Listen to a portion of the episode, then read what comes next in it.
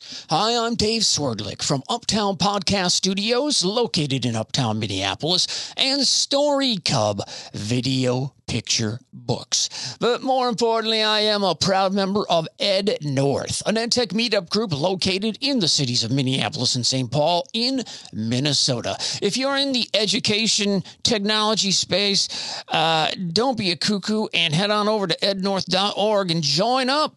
That's right. If you're not a member, ednorth.org has all the information and it is free. Our guest on this podcast is Angie Eilers, CEO and founder of Year UR Turn. That's U R space T U R N. Uh, UR Turn is a national science foundation and AT&T award-winning edtech company providing a goal-setting and progress tracking app for high school students and their families. We're going to learn about that, and you never know where this podcast is going to go. Well, this one, it takes a little detour to Central America.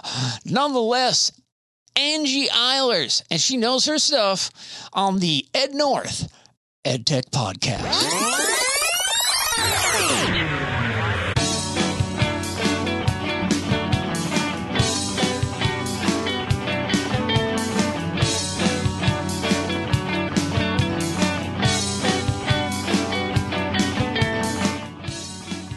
It is Angie Eilers, PhD. Welcome to the Ed North EdTech Podcast. Thank you, Dave. Nice to be here. It's great to have you. All the guests seem to be smarter than me. I, as well as I'm sure uh, listeners, are getting ready to be educated about your career, about what you're doing now. You've been involved in EdTech startups. Let's start off. Are you a Minnesota native? No, actually, I was raised in Wisconsin, the Madison area, Madison, Wisconsin area, and moved to the Twin Cities about 20 years ago. Okay. Got your PhD at the University of Wisconsin. Wisconsin in Madison. Also, the executive education program at Harvard Kennedy School. And if that's not enough, Lawrence University, you have a BA in Government International Studies, right? Yep. So you graduate college, and all these job offers are coming at you, or they're not. Well, you can imagine with a, a, government degree and an emphasis on international studies, there weren't uh, a lot of jobs in that area. And my interest was at the time to get involved with the U.S. State Department or the Agency for International Development. And I picked up and moved to Washington, D.C. right out of college and hit the pavement, tried to secure a, a position. DC is a very well connected town. You have to be pretty well connected to just walk into jobs like that. And they prefer master's degree from Georgetown and things like that. But I did eventually work for a subcontracting agency to the uh, international development. I'm fluent in Spanish, so that helped. And it was it was a great entree into that field that I thought I wanted to have for the rest of my career. But I'll tell you, Dave, it was a real turning point. Was lived in D.C. for three years. My um, husband and I bought a 1972 Volkswagen van and decided nice. to drive to Central, yeah, drive to Central America and do our own kind of international development.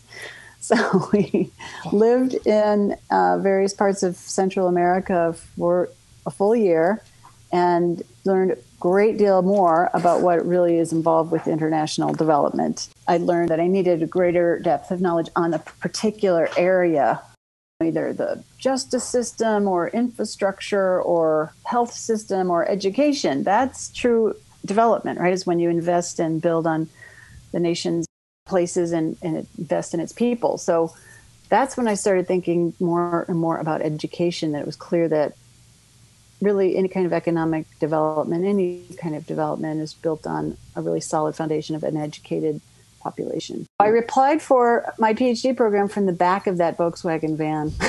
Through uh, Ethernet?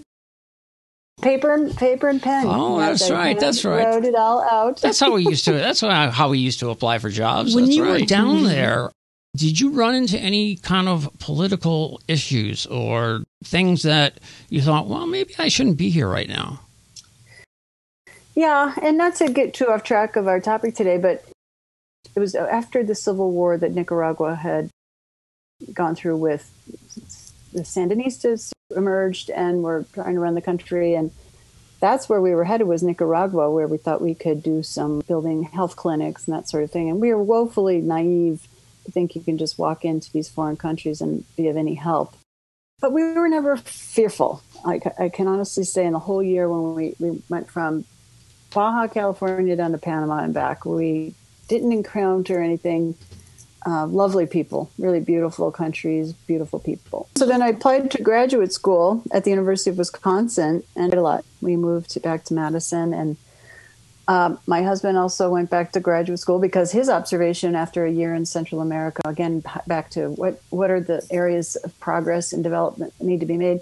He got a degree in wind and solar renewable energy technology, and he's been doing that work to this day. And I got my PhD in education. To this day, I'm still in education. But I realized, boy, there's a whole lot of work to still be done in the United States. Never mind some of these emerging countries, emerging economies. The United States still has quite a few problems uh, to address in education. So I've been in domestic education, meaning US based, this whole time, and the whole foreign affairs, State Department lifestyle thing kind of faded away. I keep thinking about this school year because of COVID and mm-hmm. the unengagement and the unconnection between uh, students and, and peers in, in the classroom, whether they're doing it online or whatever. Do you have a feeling that they could be missing a year of school? That mm-hmm. maybe you're in 10th grade and next year you're you should be in 10th grade.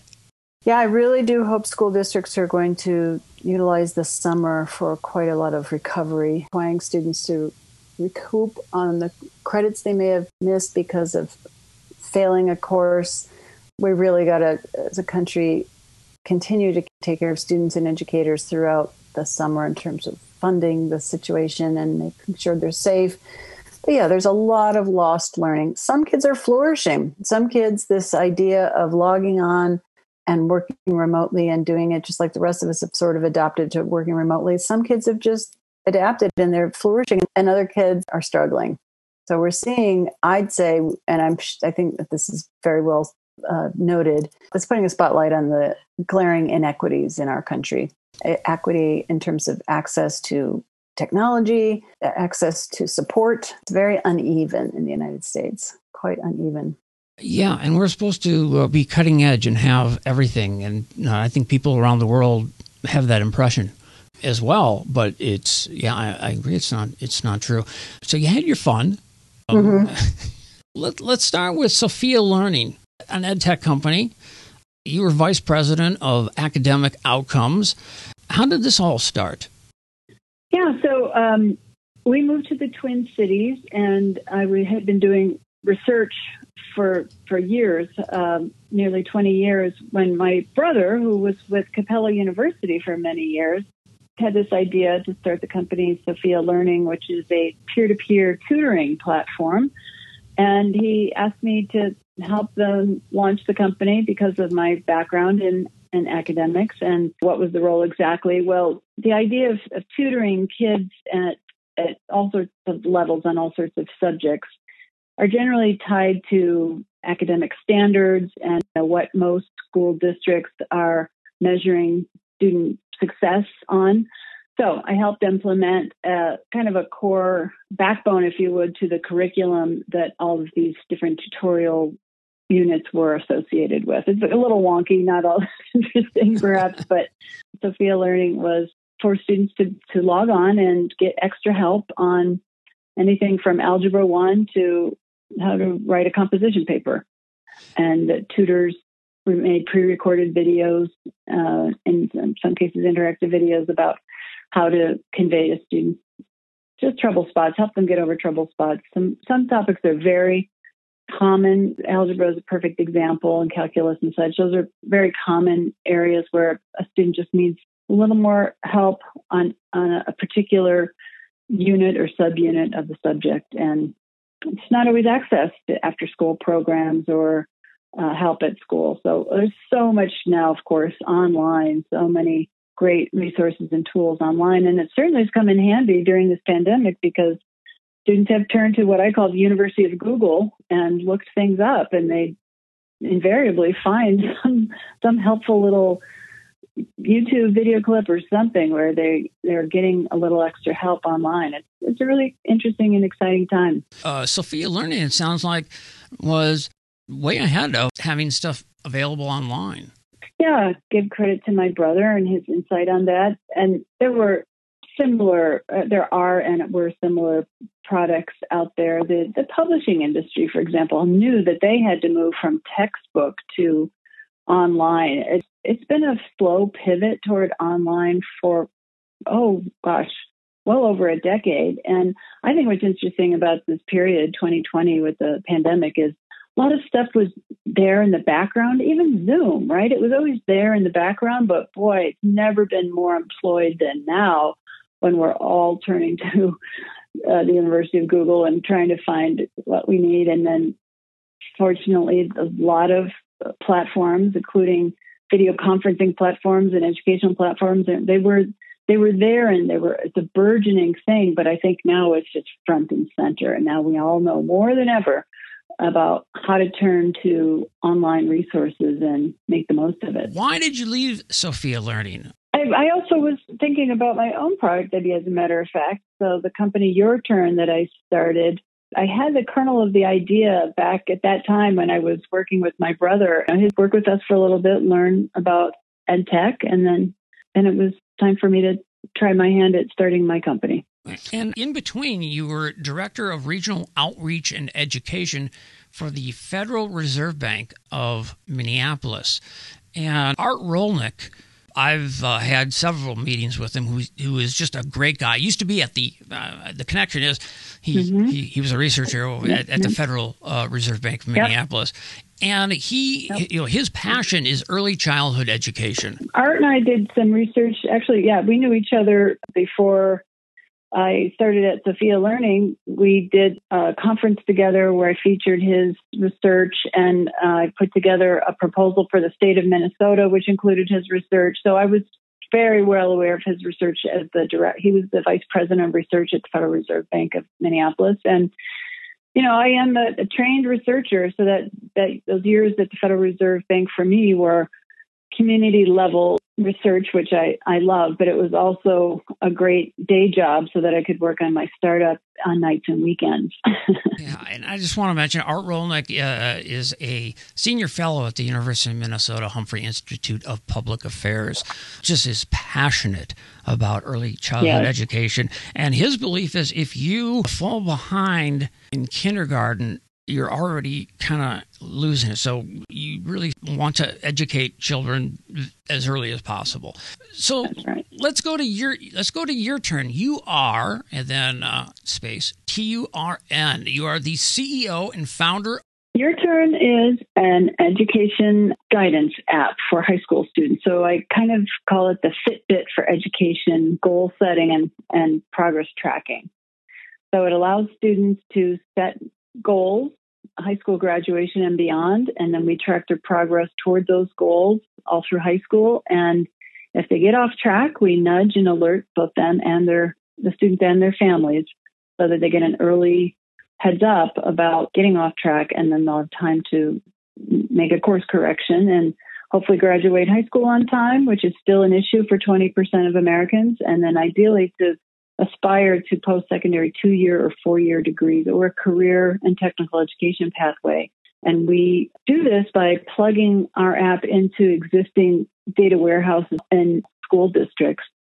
So the data is sitting there statically, and we make it more dynamic and interactive for the students, their families, and the, and the educators by uh, providing data analytics and data visualization. You started this in April of 2017. Um, were there any pivots along the way? Well, 2020 certainly has forced uh, a lot of hands, right? So we are pivoting a bit right now. There's just as we were speaking about earlier, there are a lot of kids who are getting off track because of this this lost year, this terrible year. And the career and technical education option is a really viable and uh, area of interest for not only the students and their families, but the federal government, the state governments. They're really wanting to point out students that taking some career and technical education courses in high school and associating that with program options and two year community technical and community colleges is a really viable and affordable option. So that, that I'd say we're putting heavier emphasis on that right now because there's such demand. Did you create U-Turn uh, with the funds you had on your own? It was it was an idea, of course. You want to test it in the market. You want to have some kind of market validation or signal that there's something there. And again, having a background in research, I was aware of the National Science Foundation's Small Business Innovation Research Fund. And that fund is used for uh, research based ideas that have a commercializable product.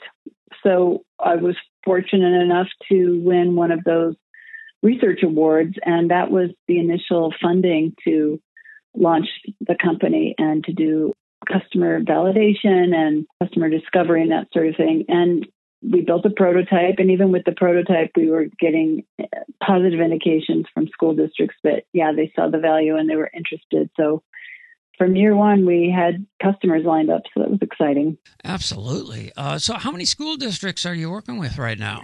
Uh, we're in three states for a total of about 13, 15 school districts.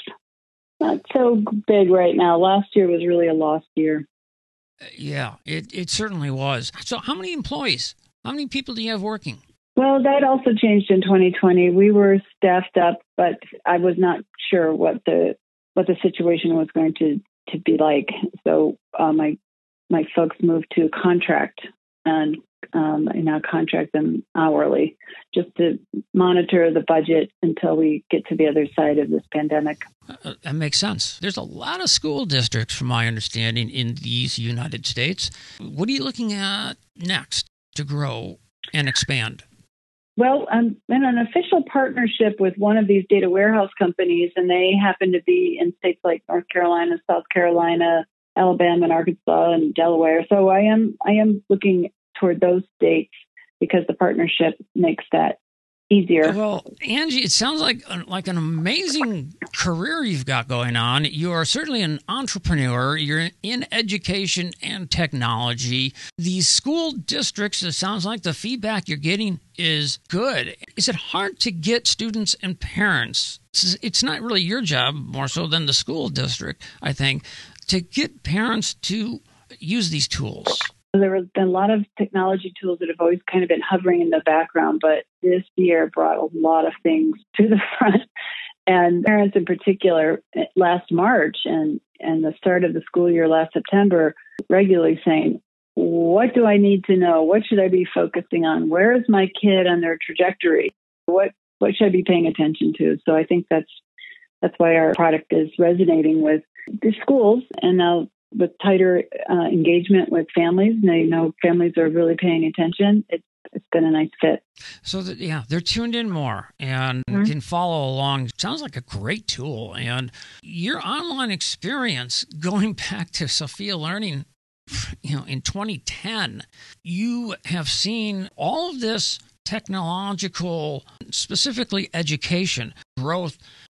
And so, where do you see it going in general from here? Are we setting ourselves up for a non classroom type of situation?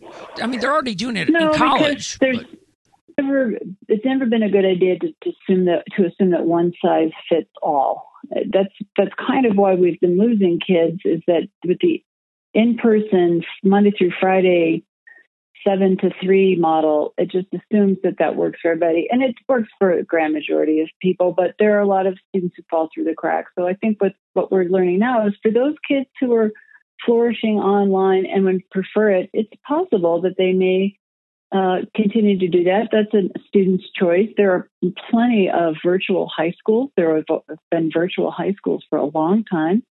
And some kids are going in that direction. Some realize they really are dependent on the face to face contact and that they do need to be physically engaged in a, in a, a space dedicated to learning. Not all homes are conducive to learning at home. So it's never going to be a one size fits all. I think we're going to see some things are going to stick. Some people are going to be great about recording their video lessons and sharing them with kids, even if they teach face to face. They might record their lecture or their class and say, you know, log on at home and watch this lecture again tonight if it's helpful to you.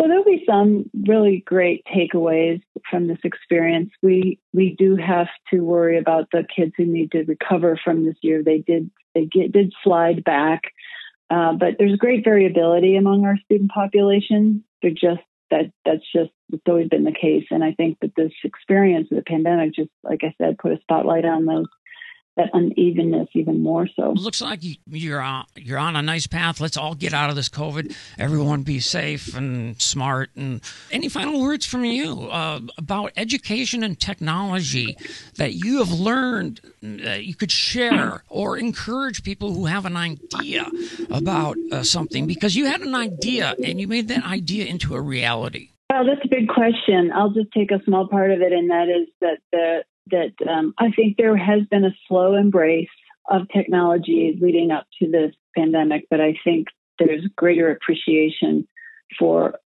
the variability that it can offer and that it can help individualize or personalize where students need particular uh, support. So I think the future is really going to be very bright for educational technology. And I think uh, some of the educators are going to come from out of this experience and turn into entrepreneurs. I really do think so.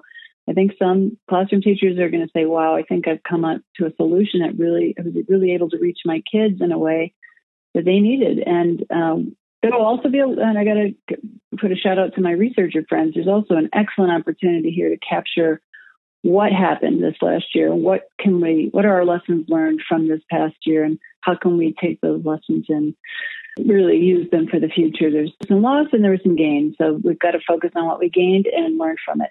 Angie Eilers, thank you so much. Uh, for joining us here on the Ed North EdTech podcast, CEO, co founder of UR Turn.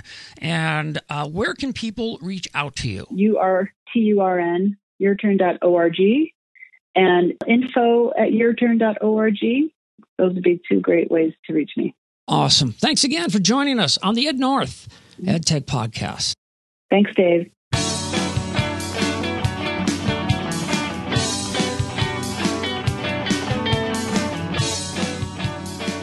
Well, one last time, thanks again to Angie Eilers for being our guest here on the Ed North Ed Tech Podcast. If you'd like to learn more, head on over to ednorth.org. That's right, ednorth.org ednorth.org. On behalf of the Ed North EdTech podcast, I'm Dave Swerdlick, and I'll talk to you soon.